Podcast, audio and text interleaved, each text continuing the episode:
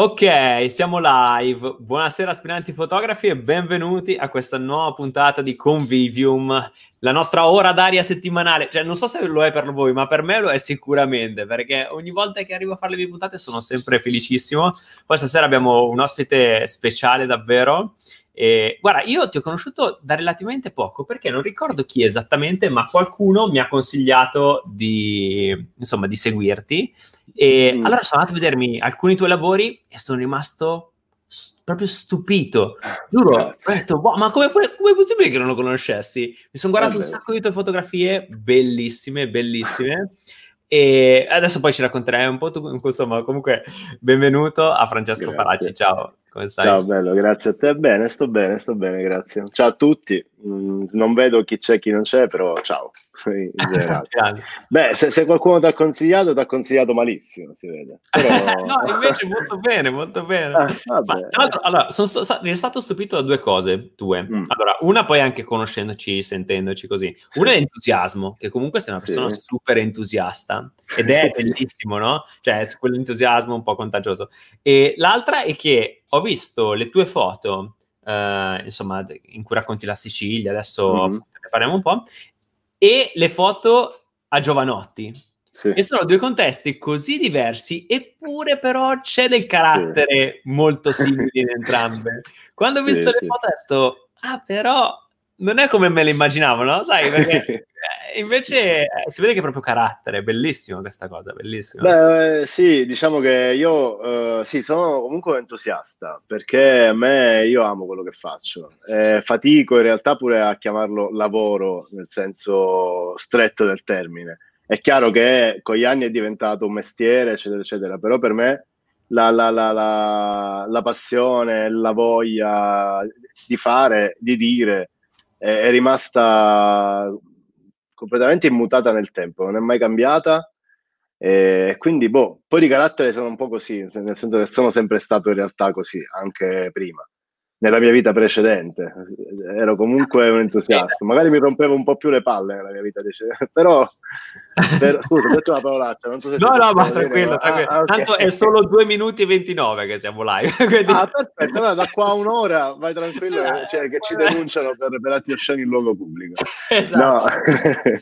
no, dicevo che è una è il mio carattere ad essere così, sono il mio entusiasmo, mi, perché mi piace cioè semplicemente perché mi piace fare le cose, mi piace incontrare persone che fino a ieri non conoscevo e che poi conosco e che mi piacciono e quindi è Grande, così. Bellissimo. Tra l'altro saluto Marita, Alessio, Salvo, Ottavio, ciao ragazzi, ah, ciao a tutti. Ciao a tutti. Eh, ciao a tutti. Parlavi della tua vita precedente.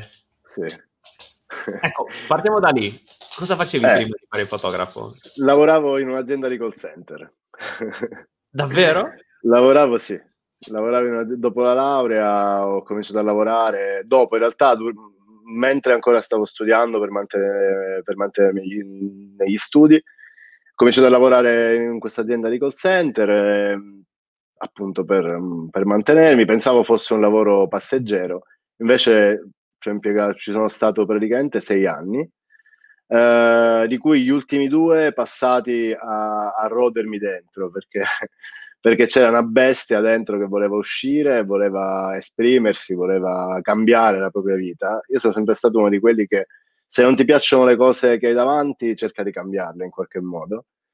E iniziavo già a lavoricchiare con, con, i giornali, vedevo che le foto venivano pubblicate. A un certo punto ho fatto una scelta, ho detto se non lo faccio adesso, non lo faccio più.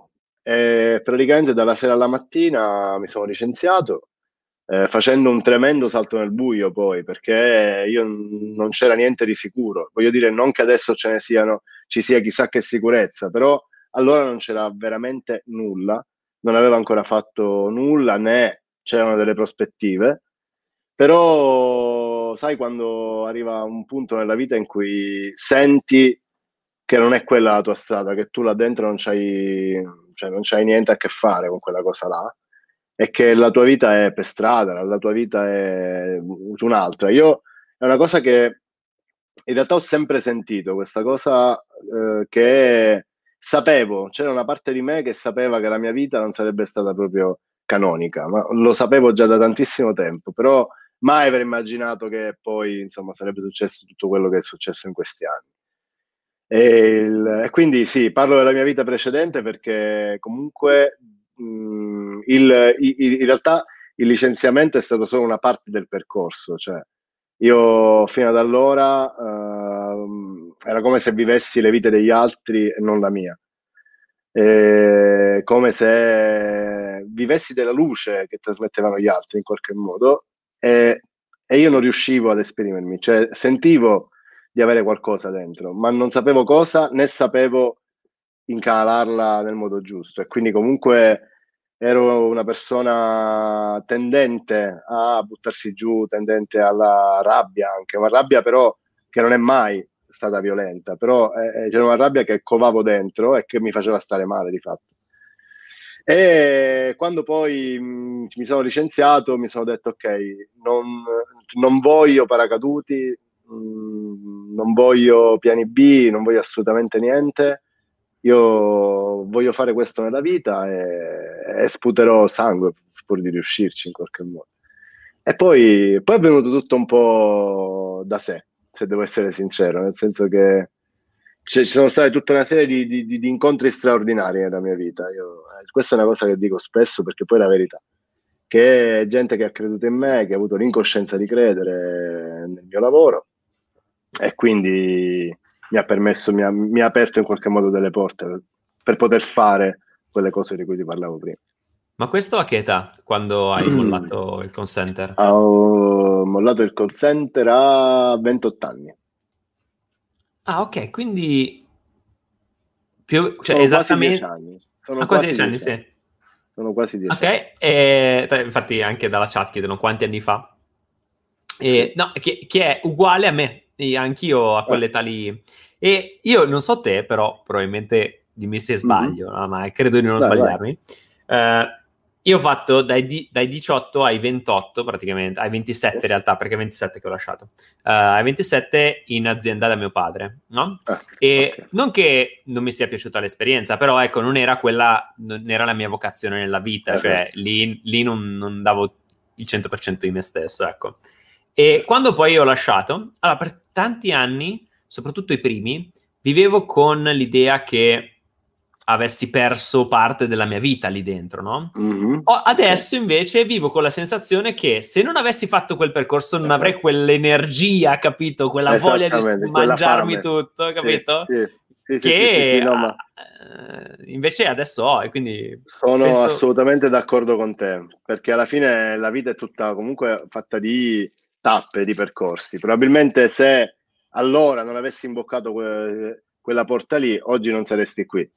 E quindi eh, anche a me fa- c'è il fatto di sapermi in qualche modo nudo, di sapere cosa significa, cioè sapere che um, una determinata vita non è fatta per me, mi ha dato una motivazione, mi ha dato una fame, io la chiamo fame, perché poi è proprio quella uh, allucinante.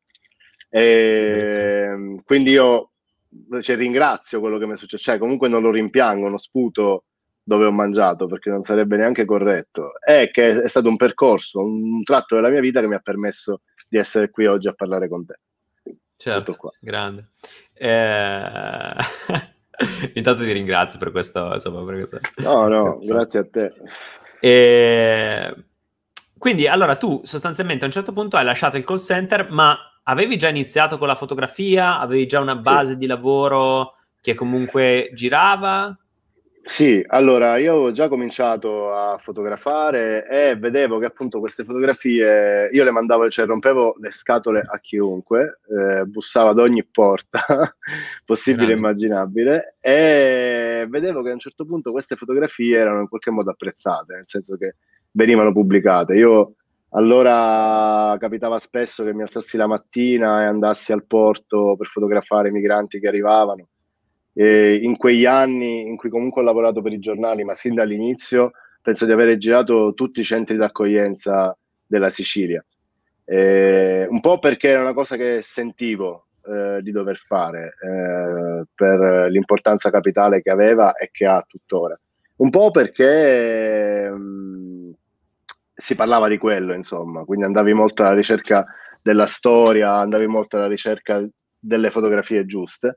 Insomma, sostanza vuole che eh, queste fotografie venivano pubblicate, però non c'era una base, cioè non, non, c'era niente. Era come se avessi in qualche modo un presentimento di quello che sarebbe potuto essere se io avessi continuato, perché ero comunque eh, conscio del fatto che o dedicavo a questa cosa tutto il tempo possibile, o dedicavo la mia vita a questa cosa, oppure eh, diciamo relegarla ai momenti liberi, ai giorni liberi, alle ferie, a que- mm. cioè non, non, mi avrebbe aiutato in alcun modo. E... Però di base non c'era nulla. Io infatti prima ti parlavo di salto nel vuoto perché sì, ok, le fotografie iniziavano ad essere pubblicate, ma non c'era alcuna sicurezza e poi comunque non avevo eh, ma non ne ho mai avute in, in, realtà raccomandazioni o calci in culo come si dice o spinte da parte di qualcuno. Com'è? No, dico nemmeno conoscenze. No, no, assolutamente. Io ho bussato a tutte le porte possibili e immaginabili e poi eh, ho usato tantissimo i social. Ho usato tantissimo i social, non potendomi permettere di girare per festival, eh, letture portfolio, perché comunque non c'avevo una lira. E, e quindi, sì, sì, sì, no, ma cioè, lo dico perché alla fine fa parte di me. Io ho passato mesi, mesi, forse addirittura qualche annetto in cui praticamente non avevo soldi, però avevo quella rabbia e quello stimolo ad andare avanti. Anche perché poi a me i soldi non mi hanno mai interessato nella vita, nel senso che li ho sem- cioè, è chiaro che sono utili, ma nella misura in cui ti permettono di continuare a fare le cose che ami fare ma a parte questo non ho mai avuto alcun attaccamento particolare. Quindi andavo avanti dicendomi ok, se oggi è andata così, magari domani andrà meglio.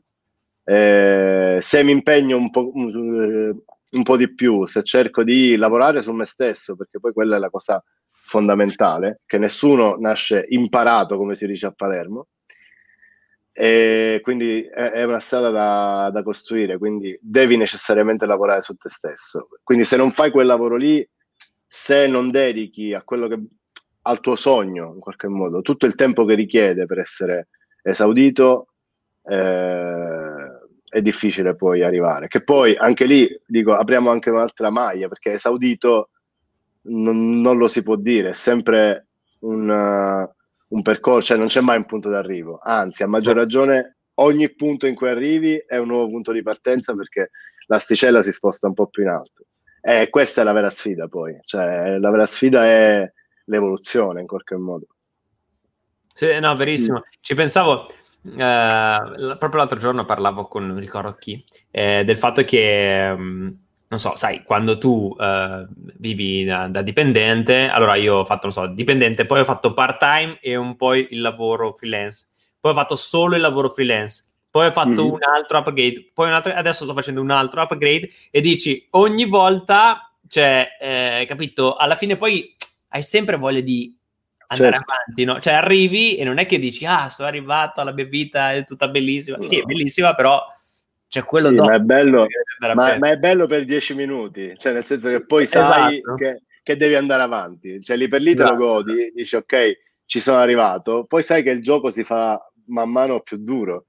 Sì, eh, eh, però, però, questa cosa, però questa cosa è bella perché poi alla fine io credo che al di là di tutto ehm, quello a cui dobbiamo veramente aspirare e lo puoi fare solo se cammini in qualche modo è quello di cercare di essere le persone che vorremmo essere, no? delle persone migliori, al, a, al, di là del, del, lavoro, al di là dell'aspetto poi il successo e tutto il resto, poi secondo me bisogna realmente aspirare ad essere migliori di come siamo. Ecco. E, e questo lo puoi fare solo se cerchi di guardare in alto e non sempre davanti a te. E meraviglioso. Qu- quando poi tu hai iniziato a muovere i primi passi, quando è che è stato il momento in cui hai capito che hai detto, oh ma sai che alla fine probabilmente ce la si fa qui, se la, cioè, ce la portiamo a casa? quando è stato? Dopo quanto tempo? Ma eh, dopo, dopo l'uscita del primo libro, nel 2016. Ok. Malacarne. Uh, eh, diversi, diversi, anni dopo. Sì, sì, diversi anni dopo, ma, ma io ancora oggi cioè, non ho in realtà la sicurezza di aver fatto assolutamente niente, cioè il bello è quello, che mm, cioè, da, da, quasi dieci anni a questa parte di cose ne ho fatte tante, ma eh, tendo a dimenticarmele, cioè nel senso che per me la, la cosa, ciò che viene dopo è ancora più bello. Eh, quindi in realtà non, non, c'è un vero momento, c'è, c'è, un momento in cui ho capito, ok, ce la posso fare. Ed è stato appunto dopo l'uscita di Malacarne, il primo libro, uscito nell'ottobre del 2016. E questo libro in maniera magica ha girato tantissimo, è stato molto molto molto apprezzato. E lì ho capito che se, se insistevo ancora un po' ce la potevo fare. E ho insistito, non mi sono fermato. Io non sono uno che gode. Delle... Dimmi, dimmi, dimmi. È bellissima la storia di quel libro, no? Perché so che è stata mm. fatta mm. tipo in crowdfunding così. Sì, è stato fatto perché praticamente come, come, nasce, come nasce, l'idea di, del libro? Cioè, eh, do, do, quando hai detto, ok, voglio, mm, mm. voglio farne un libro, cioè di queste fotografie voglio farne un libro. Allora, io in realtà è una cosa che ho sempre pensato, cioè io sono un, un lettore accanito, eh, per me i libri sono un oggetto sacro. E, e, quindi essendo per me un oggetto sacro, secondo me la conclusione perfetta per un progetto, per un romanzo, per, per qualunque cosa è il libro, perché è un oggetto che rimane, è come se tu andassi seminando piccole tracce di te in quelle 100, 150, 200, 250 pagine. Ed è una cosa che non è internet, dove le cose vanno, vengono, tornano, se ne vanno, spariscono e non si vedono più. Il libro è quella cosa che ti permette di dire ok, l'ho fatto. Cioè, quando ce l'hai in mano e te lo, te lo sfogli, dici ma ce l'ho fatto veramente io. E, sì, a, a, a, me succede, a, me succede ancora ora, quando quando sfoglio qualche libro che esce, lo guardo e dico, mamma mia, l'ho fatto io. Cioè, cioè, eh, sì, perché poi io sono il primo a stupirmi delle cose che accadono. No? E mh, mm, non c'è, cioè non, mh, mm, diciamo che appunto per me è la perfetta conclusione di qualcosa. Essendo un feticista in qualche modo dei libri, io vedo sempre il libro all'orizzonte, non c'è mai un momento in cui dico, ok, questo progetto fotografico lo metto lì e basta no, il libro piace e poi perché, eh, perché è una figata fare un libro, cioè, di fatto. No, indubbiamente, eh, lo immagino, sì. Ma ehm, quindi diciamo, tu sei sempre partito con l'idea di fare il progetto, però ci sarà stato un momento in cui hai detto, ok, adesso ho abbastanza materiale per poter, certo. come dire, costruire qualcosa di interessante, no? Sì, Perché sì ma... Non credo che tu sia partito con un'idea precisa di spazio-tempo, cioè, non so, questo progetto dura due mesi o sei anni, no, cioè no, no, no. Okay. no, assolutamente. Io sono totalmente incapace a pianificare qualcosa, cioè, e okay. quindi anche a me non un progetto fotografico. Cioè, mi riesce proprio difficile sedermi a un tavolo e dire ok, per fare questo ci vogliono due anni, tre anni. No, anche perché in realtà i miei progetti fotografici partono sempre da, da un'illuminazione, da un pensiero, da un qualcosa che vedo eh, ma per strada, che leggo, che, che, ascolto e che mi fa accendere una lampadina nel cervello. E allora, eh, una volta avvenuto diciamo, questa accensione, eh, io parto, mi muovo, cammino, mi perdo e c'è un momento in cui, al di là del fatto che io procedo per accumulo, nel senso che eh, per me la fotografia è una cosa quotidiana, eh, io ogni giorno, se non faccio una foto buona, non mi fermo. Eh, quindi più passa il tempo, più a un certo punto accumuli del materiale e su quel materiale inizi a pensare, inizi a capire, a cercare di capire cosa hai fra le mani, che cosa hai, potuto, cioè, che cosa hai voluto dire e che cosa è rimasto di quell'idea iniziale. Al 90% cambia sempre tutto perché un progetto fotografico nello specifico non finisce mai come lo avevi pensato perché durando degli anni eh, questi mm, in qualche modo cambiano con te, si evolvono, eh, nel frattempo succedono delle cose nella tua vita personale eh, e, e quindi tutto quello che almeno a me succede così, che tutto quello che mi succede io in qualche modo lo metto là dentro, cioè tutte le mie fotografie, oltre a essere in qualche modo un tentativo di descrizione del mio mondo, della mia realtà, è comunque un'autobiografia. E quindi dentro c'entra tutto poi. Eh, c'entra tutto quello che sei stato, tutto quello che sei, è un pezzo di quello che sarai. Perché poi nei, nei progetti fotografici, no, nei libri in realtà, si intravede quella che è la strada poi, poi futura. Ma questo non te lo insegna nessuno, cioè non ci sono scuole, non è che ci sono università, è una cosa che capisci da solo. A un certo punto ti fermi e capisci che... È così.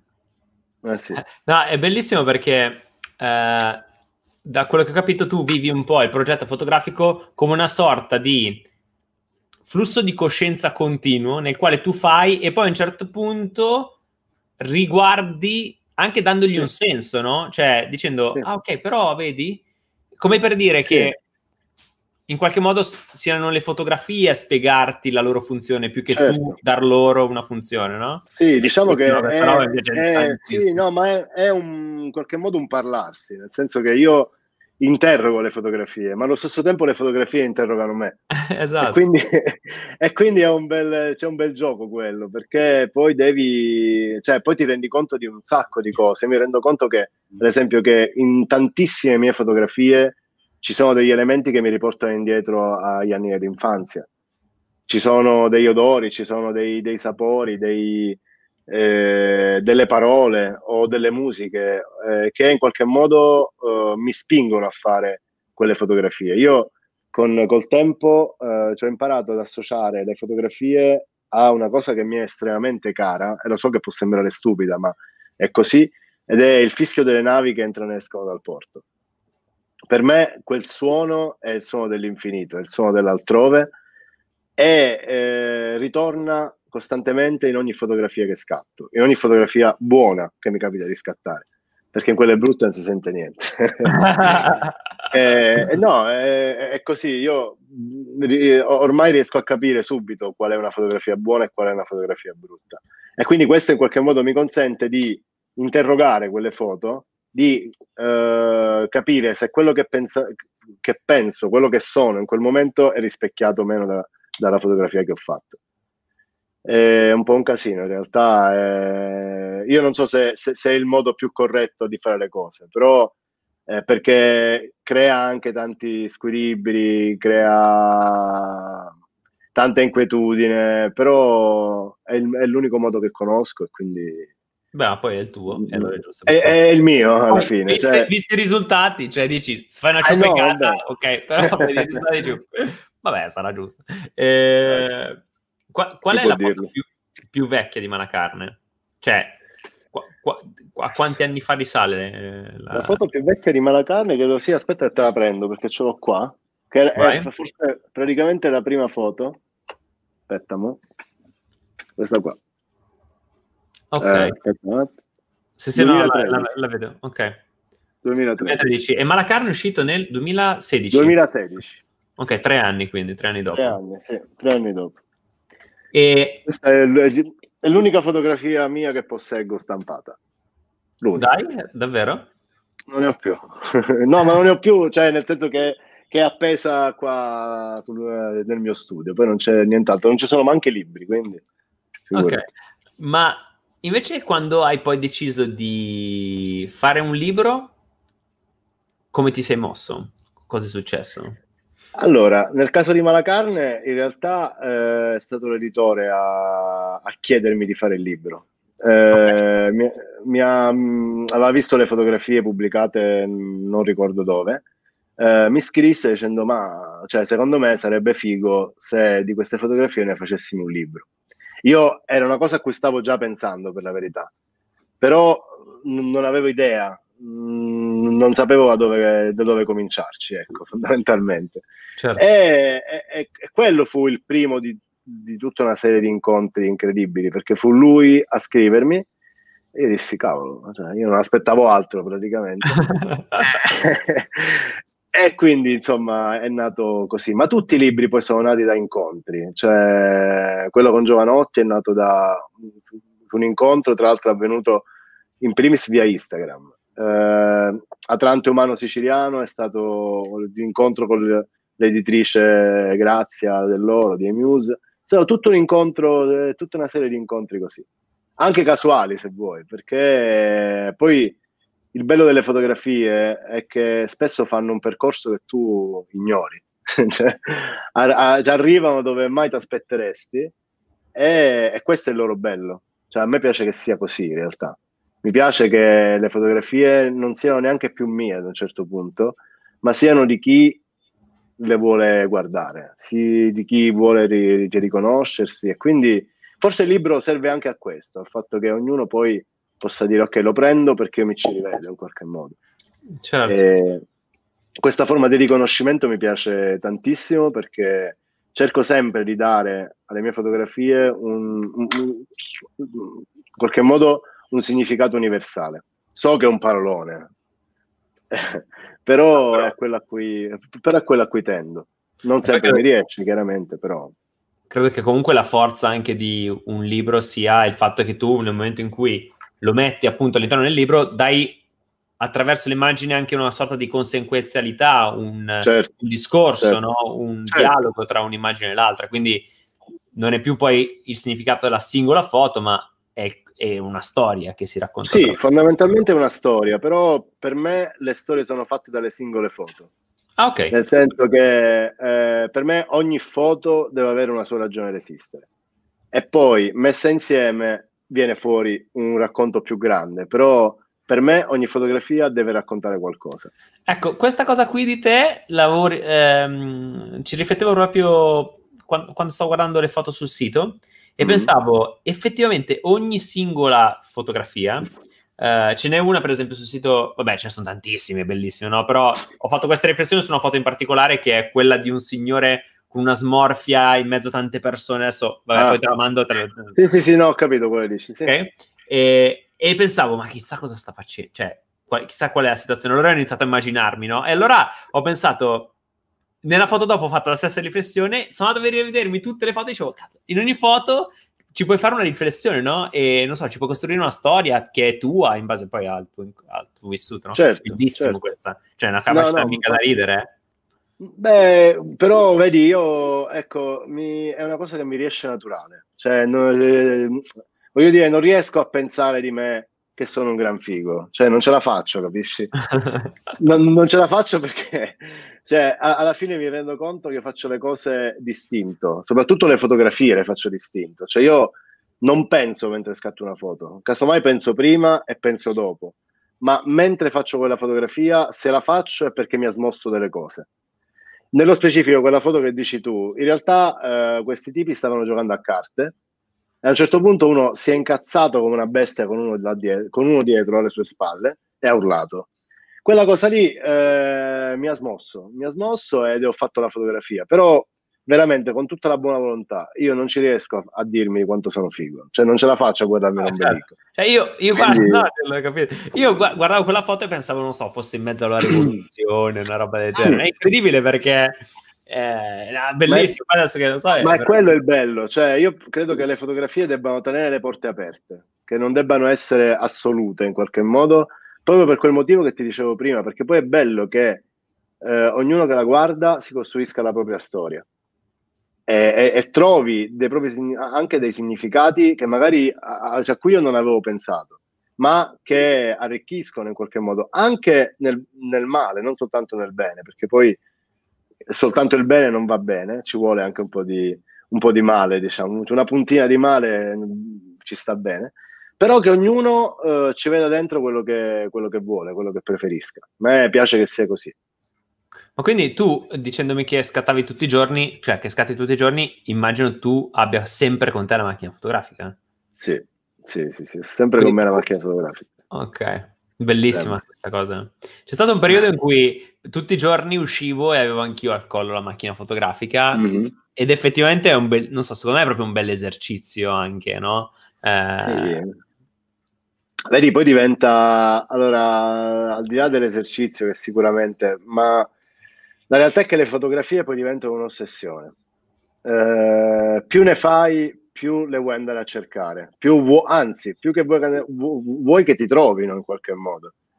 Quella è la cosa bella. E quindi cerchi continuamente. Io sono uno che sta continuamente con le orecchie tese, con, con, gli occhi che vanno da, da, tutte le parti. Ti infilo il naso perché voglio che quelle fotografie mi vengano a cercare in qualche modo.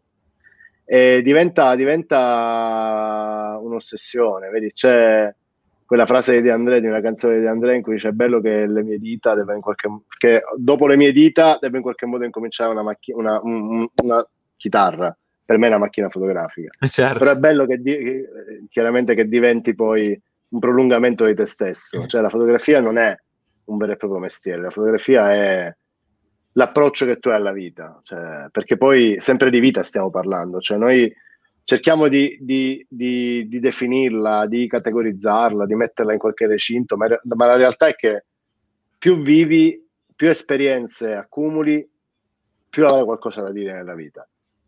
E quindi è più importante vivere che fare fotografie. Le fotografie al massimo sono una conseguenza di quella vita che tu porti avanti, ma non è mai il fine, non può essere soltanto quello il fine. Cioè non possiamo campare solo per fare delle fotografie.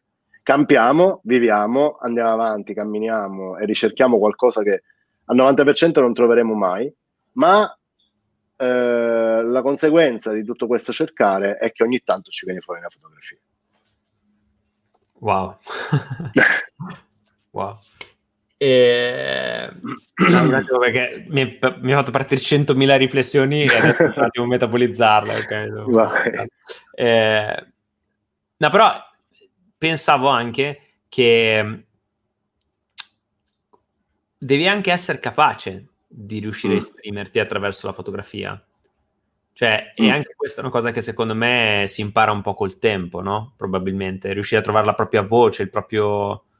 Non so. Se, secondo me eh, impari a conoscere te stesso, cioè impari a, a, a, scindere dalle cose che ti piacciono alle cose che non ti piacciono, da qual è per te il bene e da qual è per te il male, da qual è per te il morale dall'immorale, l'etico dal non etico e quindi poi, e quindi poi eh, con l'esperienza, col tempo, con i capelli che iniziano a imbiancare, eh, sai di che cosa vai alla ricerca. Cioè, non lo sai di preciso, ma intuisci che vai alla ricerca di una qualche isola, che vai alla ricerca di un approdo in qualche modo, che, ripeto, non troverai mai, perché quello che eh, spesso, quello di cui si va alla ricerca, in realtà è una chimera, è un'utopia ma è, sta proprio là il bello, sta perché probabilmente se scoprissimo il segreto delle fotografie, ma il segreto anche della scrittura, così come della pittura,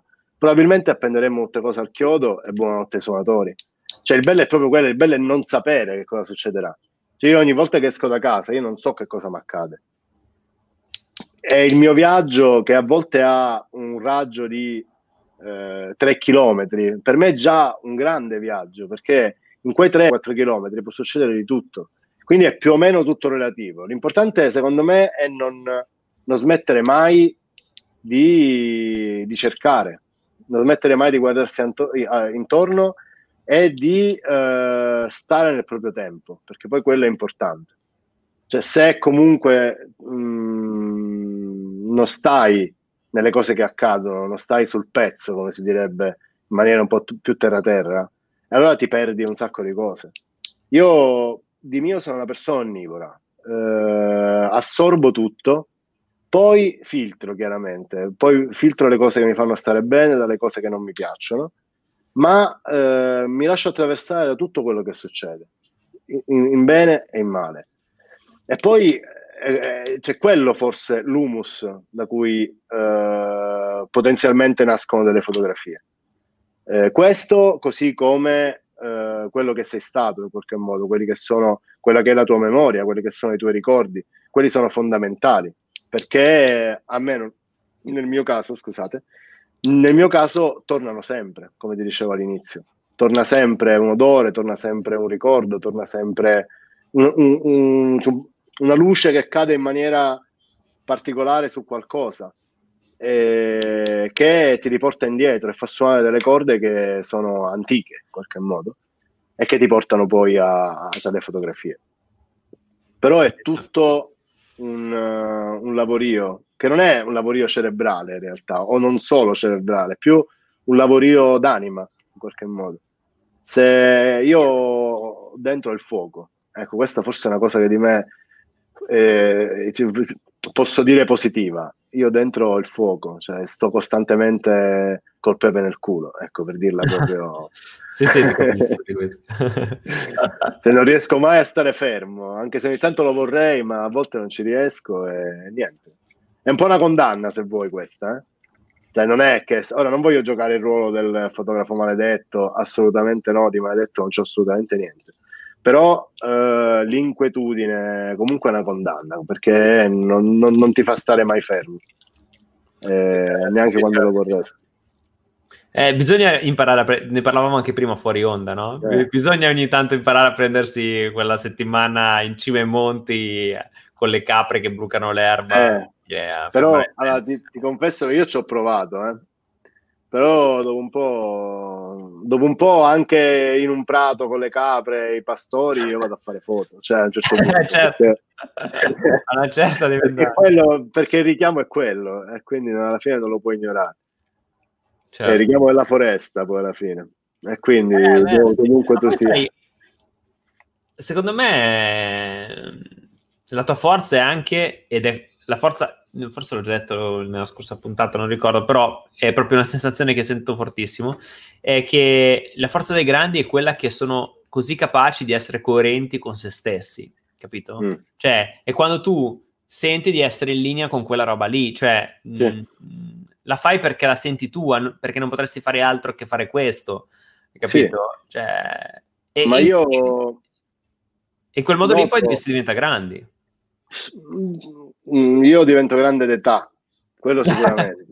poi, il resto, poi il resto non lo devo dire io, ma eh, però è un po' come dici tu, cioè nel senso che eh, trovare la propria voce, trovare la propria strada, trovare la propria coerenza in qualche modo. Io ho sempre pensato che nella vita eh, volevo riscattarmi, ma non ero disposto a cedere un briciolo della mia libertà né ero disposto a, a sorpassare quello degli altri per, uh, per arrivare dove che voglio arrivare. E tutt'oggi è così, io non sono neanche disposto a sputtanarmi. Io vedo spesso uh, quando mi capita, e mi capita per fortuna raramente, ma è successo di fare qualcosa che non aveva molto a che fare con me, di farla di totale malavoglia, cioè di, di, di farla con un pio, cioè preso malissimo. E, e, quindi, siccome mi conosco, siccome so che se faccio delle cose che non, che non mi piacciono e le faccio boh, per soldi, preferisco non farle perché eh, non hanno niente a che fare con me.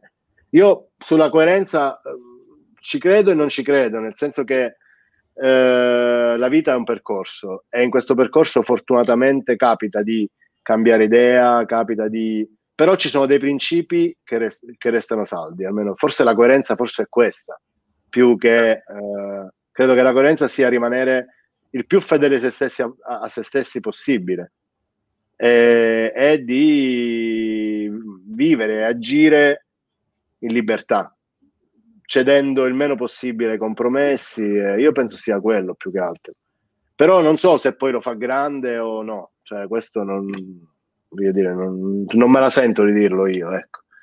Eh, Beh, te lo dico io e quindi posso dire grazie prego prego prego prego no ecco una cosa che ho notato nelle tue fotografie peraltro è che eh, da un lato allora da un lato ehm, sono molto ben composte cioè sono efficaci a livello visivo no? tu le guardi cioè comunque ti ci soffermi perché diciamo so, sono proprio fotografie fatte, cioè sono belle, non so, non saprei trovare, mm-hmm. cioè belle esteticamente, ok? Dall'altra è che però poi non c'è solo quello, cioè quella è una parte della fotografia, no? Però dopo dentro c'è appunto una storia, a volte un messaggio, poi sai, ognuno ci legge un po' quello che vuole sempre, è certo. ovviamente così, no? Però ecco, eh, sono foto sulle quali, non so, ti ci soffermi ad osservarle per mm. tanto tempo, cioè che ti portano a fermartici, capito? Okay. eh, quella roba lì che comunque cioè, insomma, una porta sul mondo, no? E non, non è scontato, cioè, eh, fermarsi su una foto...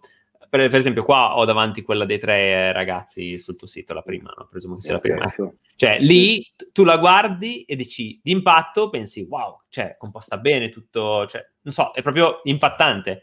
Poi sì. però ti soffermi e vedi, non so, vedi lo sguardo de- del ragazzo dietro che ha gli occhi un po' chiusi, guardi quello. E allora poi lì inizi a entrare dentro e pensi, ma chissà questo ragazzo quanto, cosa, cosa, ha fatto, chissà quello, chissà dove, lui dove era, eh. come ha pescato. È interessantissimo. E, e, e, e, allora fanno il proprio lavoro, ecco, di questo io sono felice. Cioè, no, no, no, no, perché per carità, eh, l'estetica da sola diventa pornografia.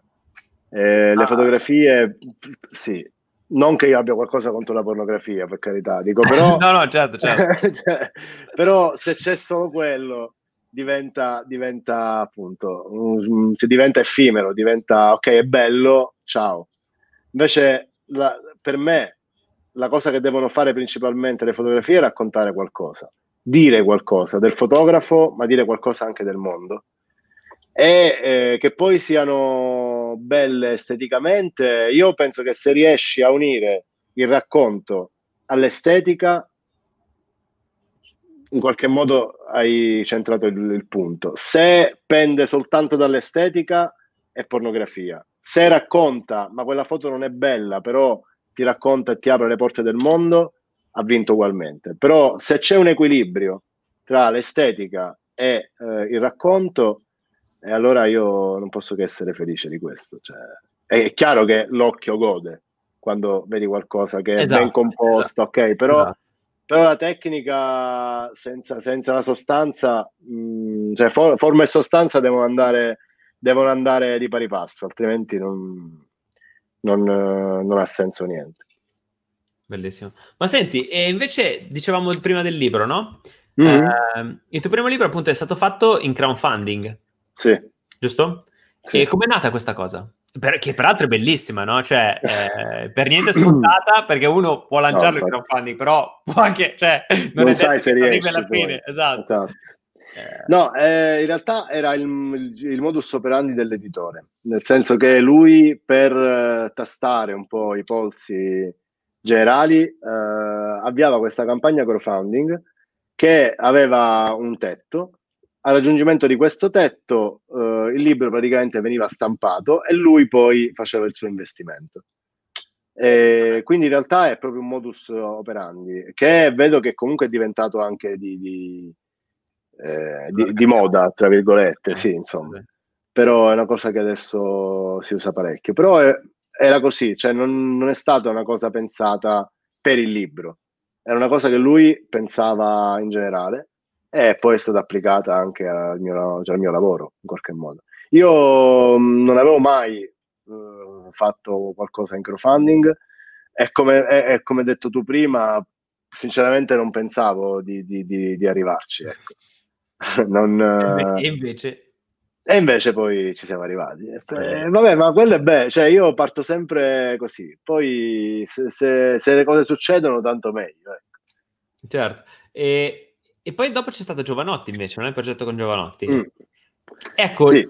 quello è proprio anche rispetto agli argomenti trattati, non so, in qualche modo dalla tua fotografia, è, un, è distante, no? Eppure, come ti dicevo prima, ci sono dei fili conduttori. Sì, ma perché mh, mm, quando mi è stato proposto di, far, di entrare a far parte della crew in qualche modo del Jova Beach, eh, io eh, ho messo subito in pratica che, eh, in pratica, vabbè, insomma, ho detto da subito che non mi sarebbe piaciuto fare un libro sui concerti.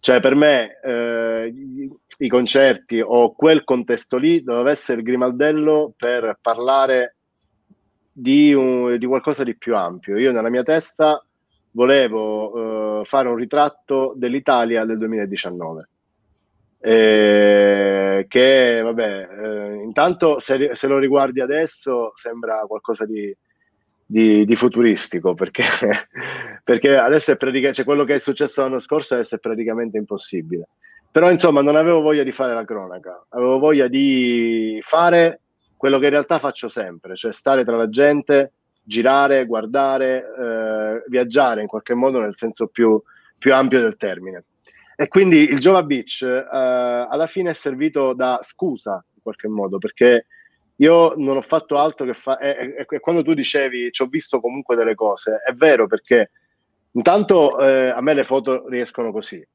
Eh, e poi eh, ho fatto quello che ho sempre fatto poi alla fine, quindi stare in mezzo alle persone, incontrarle, stringermi, stare a contatto il più possibile. Eh, ho osservato, ho osservato tantissimo, ma è il mio modo di fare fotografie. Poi in questo progetto nello specifico mi sono proprio voluto mettere in una posizione scomoda perché volevo che sapevo in qualche modo che era uno, uno spartiacque tra quello che avevo fatto prima e quello che farò dopo. E sapevo che dovevo, per cercare di eh, alzare un po' l'asticella del limite di cui parlavo prima, mi dovevo mettere un po' in difficoltà. E dovevo confrontarmi con qualcosa che era più grande di me, perché quella cosa lì era molto più grande di me e io me ne sono accorto alla prima data, perché fino a che ti fanno vedere i 3D, fino a che ti fanno vedere è tutto figo, quando poi ti trovi in mezzo a quel macello hai un attimo di, di, di, di smarrimento e ti metti in una posizione scomoda. Io non sapevo che fossi in grado di poter fare quel lavoro là, perché eh, conoscendo i miei tempi lunghissimi, eh, non ero sicuro del tutto che sarei riuscito a portarlo a termine, perché sarebbe significato, ed è significato poi alla fine, concentrare il lavoro che io faccio in due o tre anni in meno di tre mesi. È stata una sfida enorme per me, che però, una volta che, che è riuscita, nel bene e nel male si intende, eh, mi ha mh, portato, mi ha trasportato in un, in un nuovo livello di consapevolezza di dove posso arrivare è una voglia di spingermi ancora più là. Quindi in realtà, eh, al di là del lavoro, al di là del libro, al di là della figata che è stata Jova Beach, mh, per me è stato un momento di crescita incredibile. Perché... Tu hai fatto tutte le date quindi con lui? Sì, sì, sì. sì. No, io allora, sono imbarcato proprio con loro. E allora non mi hai fotografato? Dove eri tu? Perché io c'ero, eh, ero a Uh, in Abruzzo, dov'è che l'hanno fatto? Non ricordo il paese. No, uh, Abruzzo a Montesilvano. Forse sì, forse sì. Eh, Comunque... Montesilvano per forza. Ah, ok, ok. Eh, sì, sì. Vabbè, insomma, Era a settembre di... l'anno scorso. Era a settembre, sì. Settembre. Eh, Montesilvano, sì. Montesilvano. Non mi ha fatto. Eh, oh, eh, lo so. Tro... Come mai non mi hai trovato? Non mi hai visto? Ero lì. Eh, ero la manina anche. Eh, tu sì, e altre ecco. 40.000 persone con la esatto. esatto. No, Mamma mia, che storia. Effettivamente essere lì da fotografo è proprio un'onda d'urto, no? Cioè, Mamma mia. Poi, no, è una scarica d'adrenalina. Mamma, quando hai così tante persone è proprio... Era bellissimo, era, era straordinario. Cioè, io mi rendo conto che sono riuscito a farlo perché avevo addosso un'adrenalina incredibile perché quello che si creava durante quelle giornate, ma anche quando in realtà non c'erano i concerti, c'era esplosivo, era tutto a mille, tutto a, a veramente a livelli esponenziali e quindi quella cosa lì ti, ti, ti, ti prende, ti coinvolge e cerchi, sai e ti sforzi di dare il meglio di te. Eh, per, io infatti quando poi è finito tutto e sono ritornato a Palermo, io ho avuto due settimane di apatia totale, perché, perché tutta l'adrenalina che avevo accumulato si è calata di colpo e io sono rimasto fermo per due settimane così, e la mattina mi svegliavo e dicevo aspetta oggi dov'è che devo andare? Ah no cazzo, oggi sto qua a casa. Ma dove che... sono quelle 40.000 persone? Dove sono tutte, dov'è tutta quella gente? Dove sta? no vabbè Giovanotti eh, mi sembra uno molto simile a me, anche a te, come, come, cioè, come approccio, no? Tipo uno anche sì. lui che spinge sempre oltre... Io, Io... Sai, dimmi, lo dimmi. conoscevo perché come si fa a non conoscere Giovanotti? Cioè, non, non puoi non conoscerlo, no? Poi può, ti può piacere o non piacere, questo ovviamente sono gusti, però lo conosci. E sì. mi ricordo benissimo che 4-5 anni fa mia zia mi disse: Senti, ho preso dei biglietti per il concerto di Giovanotti, vieni. Ho detto, cioè, Giovanotti, dai, ma cioè, cosa devo andare a fare a vedere Giovanotti? Dai, che palle. Mica, sono uscito sconvolto, sconvolto, cioè saltavo sul posto. Infatti, poi da lì, eh, ogni volta che avevo l'occasione, ci andavo. Infatti, sono tipo due volte a San Siro, quattro volte a, mm-hmm. al palazzetto, eccetera. E tra l'altro, mm-hmm. adesso effettivamente, come dicevi tu, è incredibile guardare le foto perché le guardi, pensi, ma questi non si mettevano le mascherine. Oh. e poi dici, ah no, già che era... no, ancora era un mondo normale. Sì, esatto, sì, no, ma...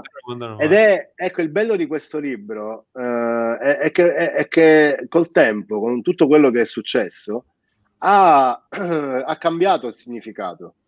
Cioè, il, il senso di quel libro si è completamente ribaltato. Cioè, da che doveva essere la celebrazione di eh, un tour, la celebrazione dei 30 anni di carriera di Lorenzo. Cioè, alla fine si è rivelato essere un libro su ciò che è stato e ciò che adesso non è. A me fa impressione riguardarlo ogni tanto, perché dico, cazzo, cioè è stato l'ultimo grande evento prima di tutto sto macello e chissà quando si potrà tornare a quella cosa là. Cioè, è come se ci fosse stato, oddio, come, come inizio di una nuova era non è stato granché, diciamo. Quindi no. se, se, si potesse, se, si potesse, tornare indietro magari sarebbe un po' meglio. Però, no, ogge- però oggettivamente quel libro lì è, non voglio dire profetico, per carità, non voglio usare questa parola, però fa, impres- fa una certa impressione. E non è una cosa in realtà che sto dicendo io perché l'ho pensato, ma perché mi è stata detta da un sacco di persone. Fa quel libro, guardalo adesso, mi fa veramente impressione. Effettivamente guardandolo con gli occhi, col senno di poi, effettivamente è, è molto, molto, molto strano. Però, no, eh, prima cosa che farò stasera, da chiuso, chiuso la live, eh, vado e cerco uno tra i tuoi tre libri e ne scelgo uno e me, me lo piglio subito. subito tra l'altro, quello di Giovanotti è, cioè, è interessante anche perché non mi sembra beh, non autocelebrativo perché tu non sei Giovanotti, però intendo dire celebrativo nei confronti di Giovanotti. Cioè, no, senso, no. Eh, non è che perché è un libro sul Giovaparti allora c'è solo Giovanotti, anche nelle fotografie in cui lui c'è, in realtà non è proprio il soggetto, non so spiegarti. No, sì, sì, sì, sì, no, lui c'è, è una presenza che aleggia, chiaramente, che poi alla fine è una, pres- è una, presenza, c'è, ma non è predominante. Io non volevo che lui fosse predominante. Cioè, quando ne abbiamo parlato, quando ci siamo confrontati, la prima cosa che abbiamo convenuto in qualche modo è stata proprio questa: fa io di fotografie mie ne ho milioni. Dice, mi sono rotto i coglioni, voglio qualcuno, e in questo caso ho voluto te. Per, per altro, perché mi interessa altro, mi interessa capire, mi interessa capire altro, non, non voglio parlare di me. E questa è una cosa che io Uh, dimmi, dimmi, scusa, vai. No, no, no, figurati, no, ho, ho, fatto una riflessione e ho pensato che nelle fotografie in cui lui c'è sembrano non esserci e in quelle in cui lui non c'è invece sembra che ci sia. Sembra che ci sia, esattamente. È interessantissimo. Eh, l'intento era un po' quello, eh. spero di esserci riuscito in toto, ecco. Bello. E e poi dopo quello invece c'è stato l'ultimo libro che è uscito poco tempo fa, no? Relativamente poco tempo fa. L'ultimo libro è uscito un anno fa, quasi un anno fa, era a febbraio 2020. Sì, un okay. libro che è stato un po' sfigato perché comunque poi... eh, sì, beh, perché non... No, no, poverino, no, beh, è sempre in tempo, però non esatto. è stato possibile presentarlo più di tanto, e muoversi avevo pensato a uno spettacolo teatrale, avevo pensato a diverse cose da fare. Wow. Eh, sì, però non si è potuto fare niente e quindi è tutto rimandato. Però quello è un libro, un progetto in generale a cui io sono estremamente affezionato, perché in realtà è nato subito dopo Malacarne. Okay. Eh, ed è nato eh, ed è un, un viaggio che io ho fatto in Sicilia di tre anni in cui mi è successo di tutto. Mi è capitato di viaggiare con una comunità di Rom, di dormire con i Rom, di stare con loro, quindi di apprendere anche parte della loro cultura, di apprendere le loro abitudini, di apprendere il loro modo di vivere. E poi a livello personale sono successe un sacco di cose e tutto è finito dentro quel libro.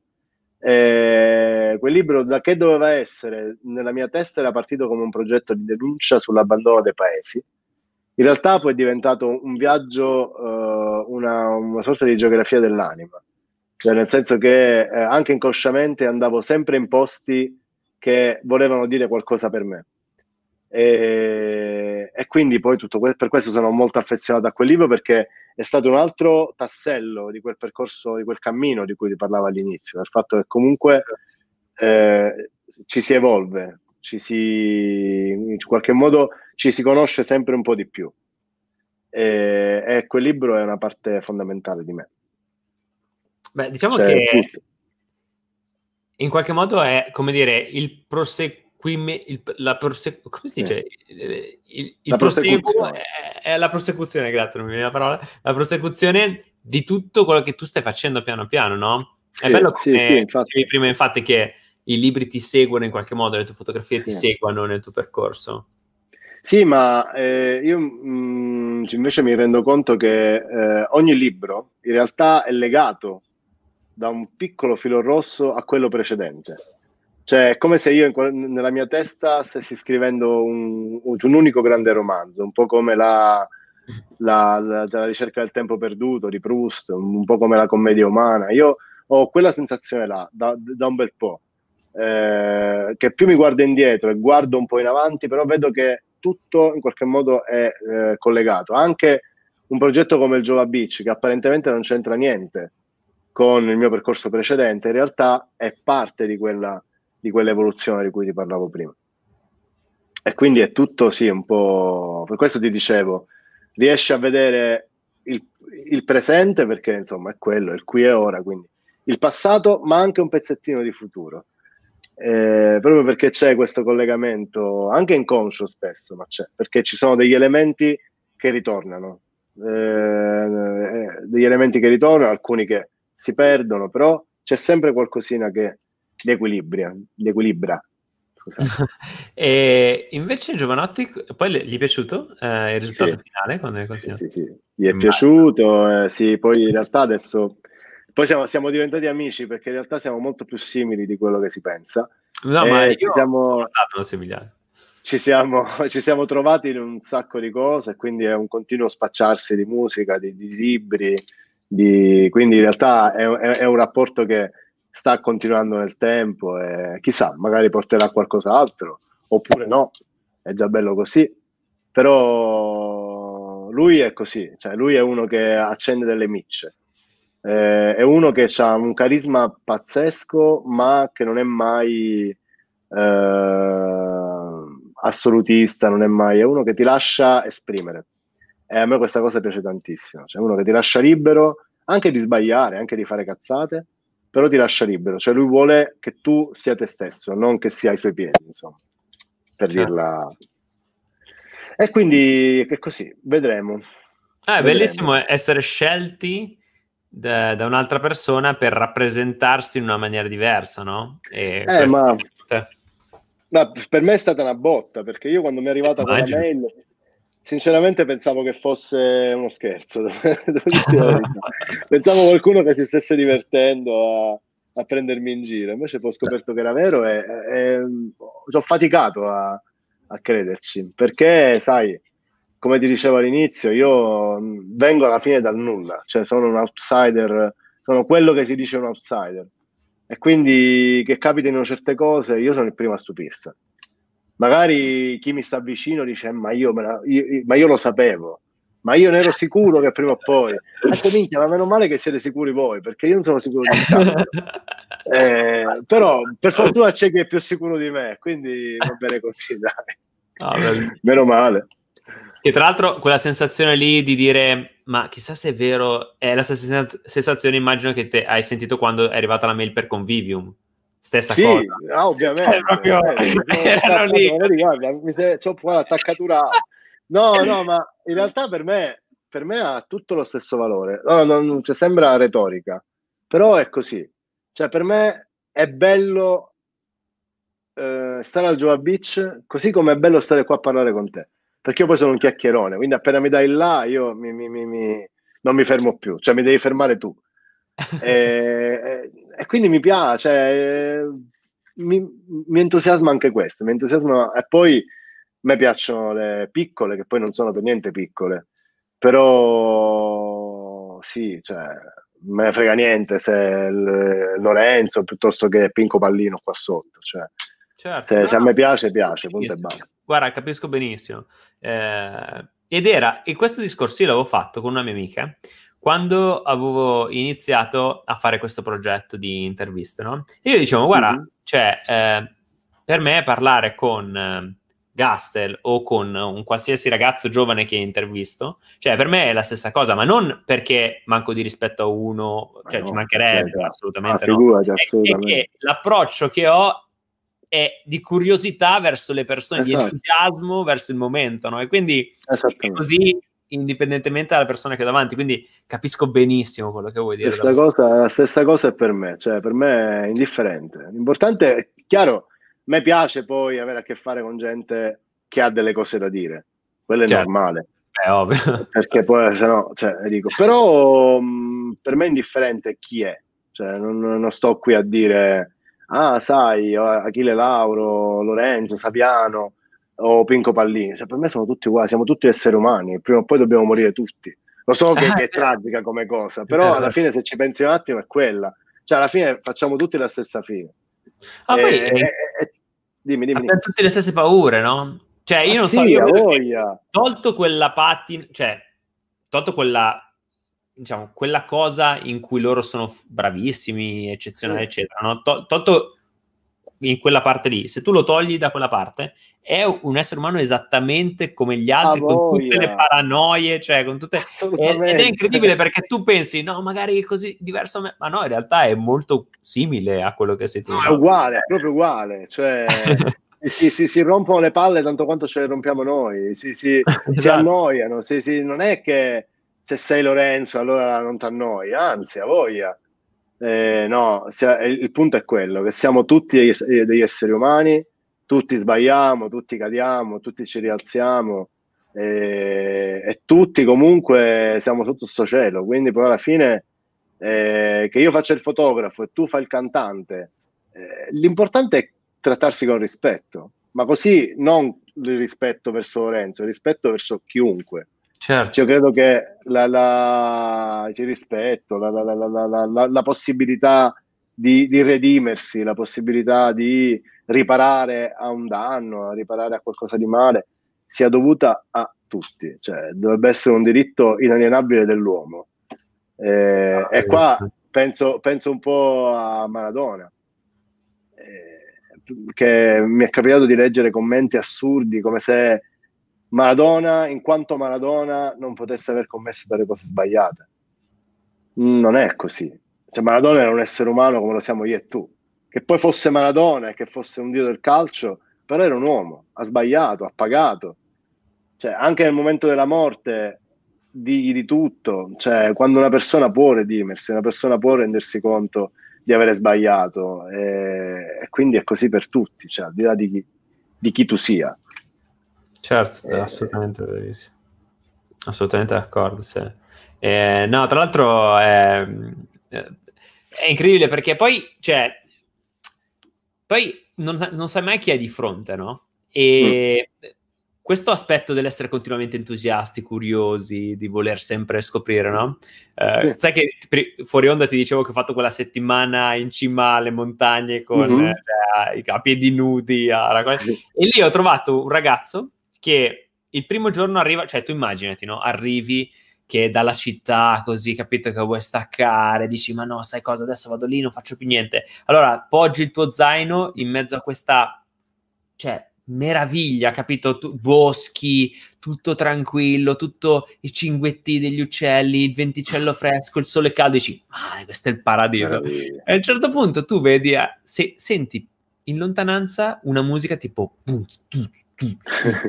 così, no? Che diventa sempre più forte e a un certo punto arriva questo con sti capelli lunghi, tutti legati sopra, petto nudo, con uno zainetto tipo così, capito? Con Oddio. dentro una cassa grossa così, che ascoltava il Club Dogo a tutto volume e mi si gira, mi guarda e mi fa, bella zi, bella, bella zi, eh? tu, cosa, tu, cosa, ci fai qua? E lui, da dove vieni? Era a metà tra un milanese che ascoltava un ragazzo milanese così e un mezzo yogi, nel senso che lui si svegliava la mattina, faceva un'ora e mezza di yoga, si faceva il lavaggio del... cioè, incredibile. È stata una delle persone più interessanti, incredibili che aveva incontrato negli ultimi mesi, no? E l'ho incontrato, capito, in cima a una montagna, così. Cazzo, è la serie, ma da che pianeta vieni tu? Aspetta. Esatto, esattamente Meraviglia. Meraviglioso. Fantastico. Ah, no, va bene, per questo dico, poi è bello proprio incontrare le, le, gli altri, cioè al di là di tutto è bello perché ti possono capitare delle cose incredibili, appunto come sto tipo che mm, in una landa sperduta ti arriva lì e, e, con tutto il suo carico di stranezze, che poi sono quelle che abbiamo tutti, eh. voglio dire, chi è che non ne ha? Verissimo, Però è bello quello, bello scambiarselo ogni tanto, dai. Degart chiede: Da cosa lo capisci se una foto è buona o cattiva? Bella questa domanda. Eh, allora lo, lo capisco da, dalla pancia. Se, se, dice bene al 90% è buona, eh, e poi comunque mh, c'è in realtà una cosa che è difficile da spiegare, ma nel momento in cui io faccio una fotografia so già prima ancora di eh, guardarla, che è quella buona. Cioè, in una serie di cinque fotografie io so qual è quella che devo andare a prendere, perché mi scatta qualcosa dentro. Eh, non è un fatto di composizione, di linee, di sezioni, cioè proprio a livello epidermico che mi scatta qualcosa, mi, mi, mi bolle dentro quella fotografia perché è quella fotografia. Poi magari lo è soltanto per me e agli occhi esterni eh, è una stronzata, però uh, io capisco che una fotografia è buona quando sento qualcosa dentro. Okay. È, diffi- è, difficile, in realtà è difficile da spiegare perché il mio approccio non è tecnico. Cioè io so poco e niente di tecnica, eh, il mio approccio è totalmente istintivo per quanto riguarda la fotografia e quindi anche questo di- distinto è difficile da spiegare in realtà. Lo, ci puoi filosofare sopra, ma non ci arrivi mai al punto perché è troppo eh, soggettivo e, e, e, a volte rischi la totale incomprensione, cioè rischi che ti guardino a dire ma cioè, da che pianeta vieni pure tu? Cioè, nel senso, no, no, ma poi io sono, cioè, non lo so spiegare nello specifico, però so che c'è qualcosa che mi scatta dentro, lo sento e per me quella è la foto buona. Ma non ti sei mai sentito sbagliato? Nello Sempre. Cioè, nel... Ah, ok, perfetto. di, di condisonato sbagliato. Però ogni tanto, ogni tanto qualcuno la azzecco. Su 100 una la azzecco, quindi sì, insomma. Okay. Per carità. Uh, Edgard, adesso passo, cioè questo ultimo pezzettino vai, di intervista vai. lo passo con le domande random che sono arrivate dalla chat vai. nel frattempo. Quanto pensi influisca il racconto a parole e non per immagini nella fotografia? Ma allora, eh, secondo me eh, le fotografie e le parole possono stare insieme a patto che l'una non descriva l'altra, perché se le parole eh, descrivono le fotografie o le fotografie descrivono le parole, che poi è un po' la stessa cosa, eh, le fotografie non hanno bisogno delle parole. Le parole, se ci devono essere, devono uh, danzare, devono ruotarci intorno non devono mai toccare l'immagine. L'immagine deve parlare da sé. Un, bisogna sforzarsi perché le immagini parlino da sé, senza che ci sia bisogno di didascalie, di, di parole o di pipponi. Eh, mm. cioè, se si vuole usare la parola nella fotografia, deve essere qualcosa che apparentemente non c'entri niente, ma che poi vi si agganci in qualche modo. Eh, però è una cosa che è difficilissima da fare perché è un attimo uh, guardare la fotografia e farsi venire dei pensieri che abbiano a che fare con la fotografia. Bisognerebbe disgiungerle, però possono stare insieme.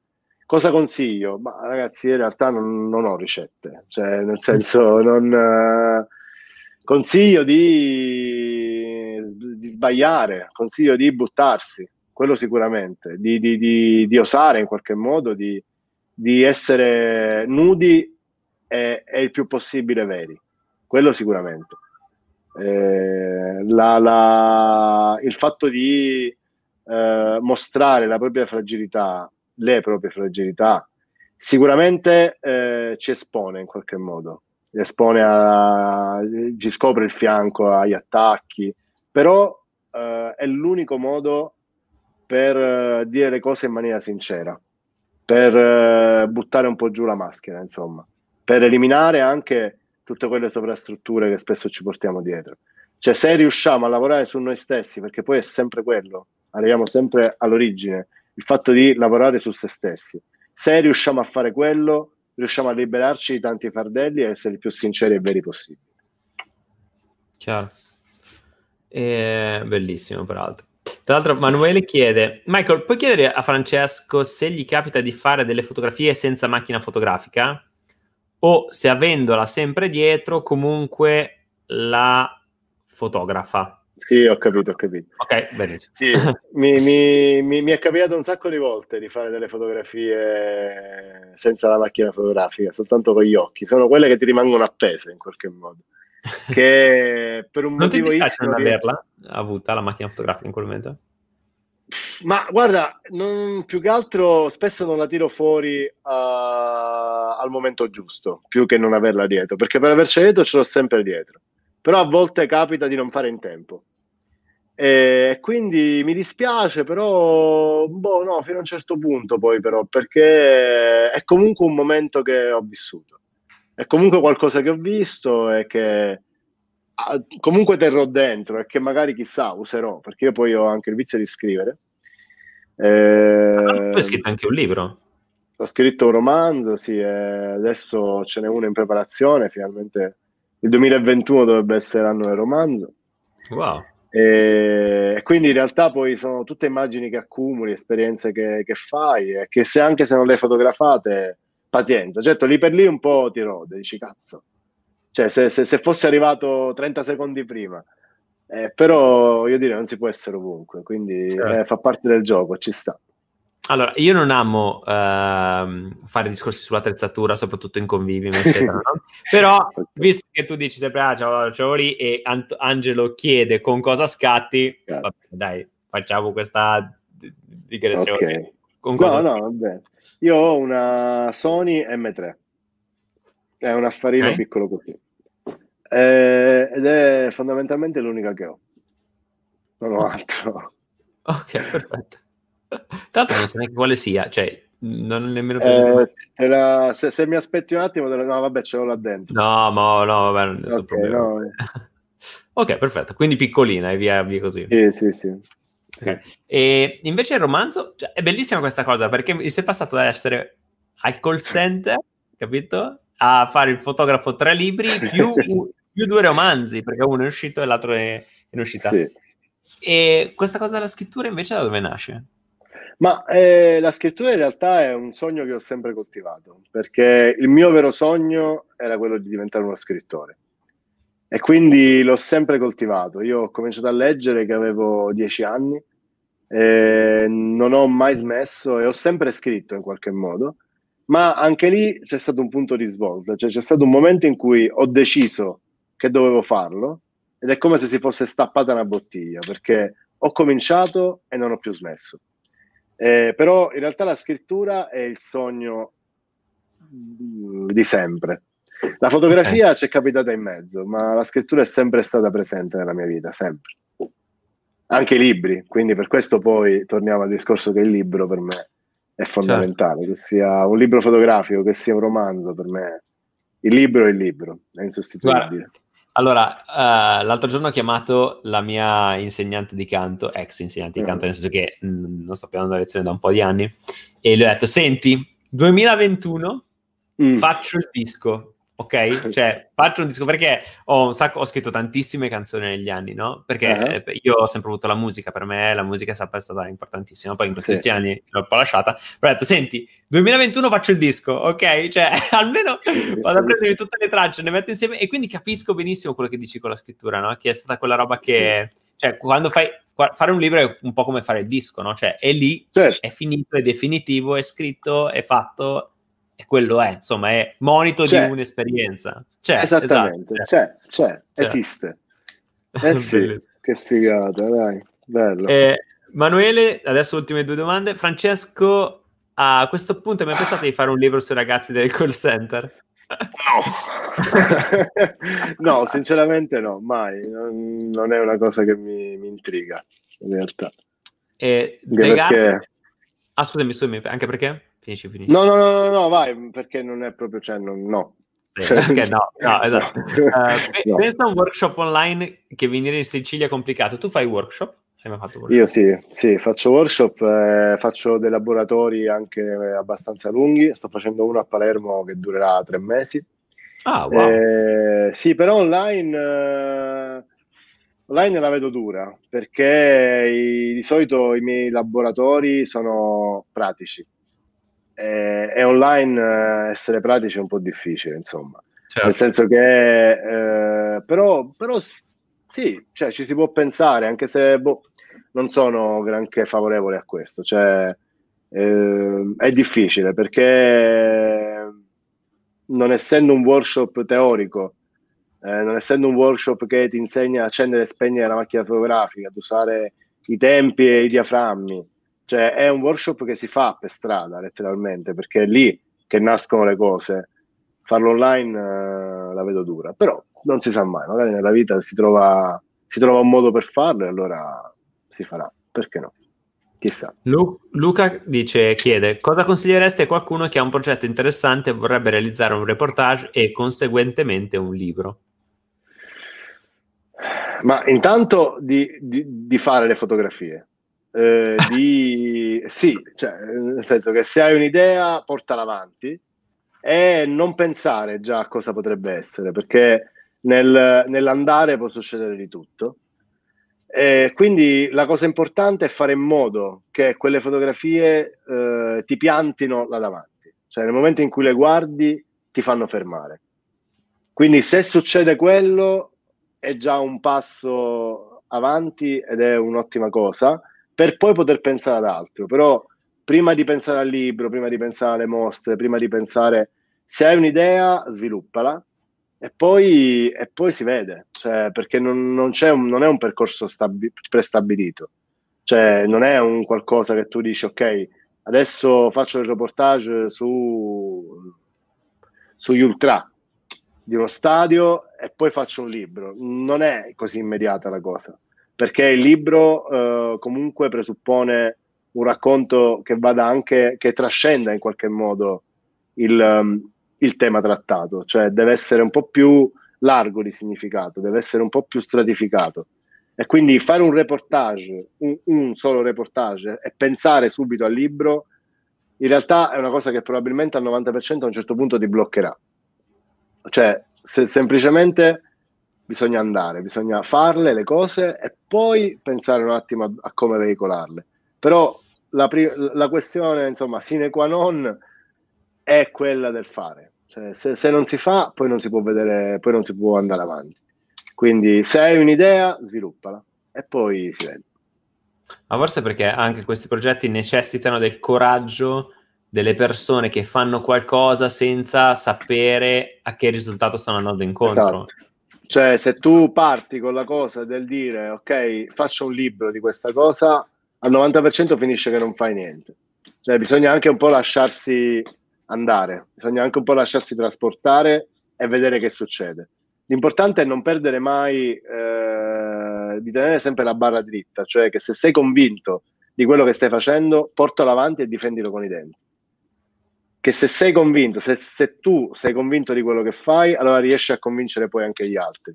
Ma eh, una delle condizioni principali è proprio quella di essere convinti di quello che si sta facendo, della strada che si sta portando avanti.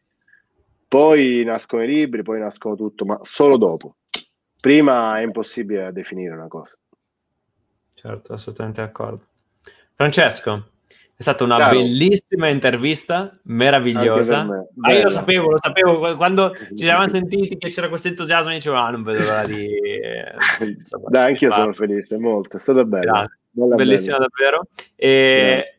Allora, tu adesso sei in Sicilia, no? Sì. Ok. Uh, appena si sbloccherà la situazione, e tra l'altro, sì. uh, probabil- oh, probabilmente, se tutto funziona giusto così, a gennaio devo venire in Sicilia per un workshop, eh. peraltro. Quindi, ah, se vengo, te lo dico. Eh? Ci vediamo qualche certo. giorno prima, dai. Bellissimo. Assolutamente sì, assolutamente sì, l'aspetto. Dai, bellissimo. L'aspetto, dai. E, ehm, allora, di solito concludo le interviste con tre veloci domande. Mm. Allora, la prima è, vabbè, per te, non so se sarà facile o difficile, però insomma, eh, comunque sicuramente il tuo campo è un libro che consiglieresti? Eh, The Americans di Robert Frank. Ok. Bellissimo. Tra l'altro era esaurito poco tempo fa, volevo comprare una copia per un mio amico ed era esaurito, non c'era su Amazon. Sì, vabbè, ma lo ristampano quello, quindi... Sì, sì, sì, sì, sì assolutamente. Prima o poi lo ritroverai, però è un libro pazzesco. Cioè, c'è un libro che ti apre le porte, ecco. Bello, sì. Eh, poi invece un, mi è piaciuto perché sei andato giù dritto, cioè eh, così, bam, secco. E invece un film o una serie tv che consiglieresti? Ah, la serie tv Breaking Bad. Assolutamente Breaking Bad. Breaking Bad. Oppure adesso in realtà ho finito di, di, guardare da poco la regina degli scacchi, The, The Queen's Gambit. Ah sì, ne ho, ne ho visto una Bellissimo, parte. pazzesco, mi, mi, è, mi, è, piaciuto da morire. A me sai cosa non mi è piaciuto tanto? Però vabbè, io sono un po'... Allora, io cerco sempre di prendere le, le serie con il contagocce perché, mm, cioè, capito, se no cap- cioè, divento un ossessivo compulsivo e non, non sì. funziona più niente. Eh, però eh, non mi è piaciuto quelle grafiche sul, sul soffitto degli scacchi, è presente? Ah, Quella sì, roba lì. Vabbè. Mm, un po' così. E non sì, so, mi sto fa- è, è, un po' fantascientifica, è un po' fantascientifica. Però, non lo so, lei mi fa impazzire, cioè, lei è straordinaria. Cioè, sta ragazza lì, mamma mia. E boh, poi è fatta bene, quindi mi è venuta voglia di giocare a scacchi, io che non avrei proprio idea di dove cominciarci, però, però mi è venuta voglia di imparare. Quindi... Allora, quando vengo a Palermo, eh, partita a mi insegni a giocare. Vabbè, ci sto. Ok, diventerò Casparo. Diventerò Castro. sì, beh, guarda che cioè, io so giocare tipo che so le regole, ma poco più, non è che... Però, ah, io non ci ho mai giocato in vita mia, quindi eh, fai tu. Okay, quindi, Vabbè. però... E, ultimo invece, eh, ah sì, un oggetto sotto i 10 euro che pensi possa essere utile e interessante per un fotografo per una persona in generale. Una penna. Questo... Ok. una penna. Una penna. Basta. E un 90 foglio. centesimi, dai, è, è, è, sì, è un quaderno, dai. È un quaderno. Un quaderno, un quaderno. Un quaderno. Arriviamo ai 2 euro magari, dai. esatto, esatto. Arriviamo ai 2 euro. Eh, ne compri tre, dai, così facciamo, eh, arriva a 10 euro. Sì, comunque certo. una penna e un quaderno, assolutamente sì. Io una delle abitudini che ho cercato di implementare di più e in questi ultimi giorni che sono stati, te lo dicevo prima, cioè proprio caotici, incredibilmente caotici, questo periodo è in, in folle, ma però una, e quindi l'ho un po' lasciato indietro in questi ultimi giorni, ma sento proprio che mi manca, eh, è scrivere un, una pagina di diario tutti i giorni. Cioè, tipo, io ogni giorno mi sveglio la mattina e scrivo questa paginetta, no? Che a volte sono riflessioni, a volte cose che devo fare, insomma, così, però eh. è una bellissima abitudine. Mm. Quindi con i vostri 2,55 euro potete anche voi oggi comprare una penna. E... Assolutamente, scrivere il pensierino del giorno che fa sempre bene. Fa anche perché ti aiuta, aiuta un po' a mettere ordine in qualche modo. Quindi, e poi potrebbe, è l'inizio di un romanzo comunque, potenziale. Chissà, chissà, tutto è possibile. Tra l'altro Piera dice, intervista stupenda, Francesco è proprio una bella persona mm. e io sono grazie. assolutamente d'accordo. Super grazie. intervista, grazie mille ragazzi, dice Luca. Eh, grazie. Benissimo. Benissimo. Io ti ringrazio dal cuore, Francesco, è stato Grazie davvero te, super piacere. piacere. Eh, non vedo l'ora da, da, davvero di, di vederci Dai, per questa partita di scacchi. Eh, Dai, magari... questa mega, mega partitona di scacchi che durerà 10 ore. Ma perché sì, nessuno, esatto, saprà, per... nessuno esatto. saprà come esatto. muovere, quindi per forza deve durare 10 ore. Con, capito, con il manuale delle istruzioni. Esattamente. No, beh, ci, ci divertiremo. Vabbè, però mi piace, assolutamente, ti aspetto. Un abbraccio, grazie mille a tutte le persone. Un abbraccio forte, grazie a te e ciao a tutti ragazzi.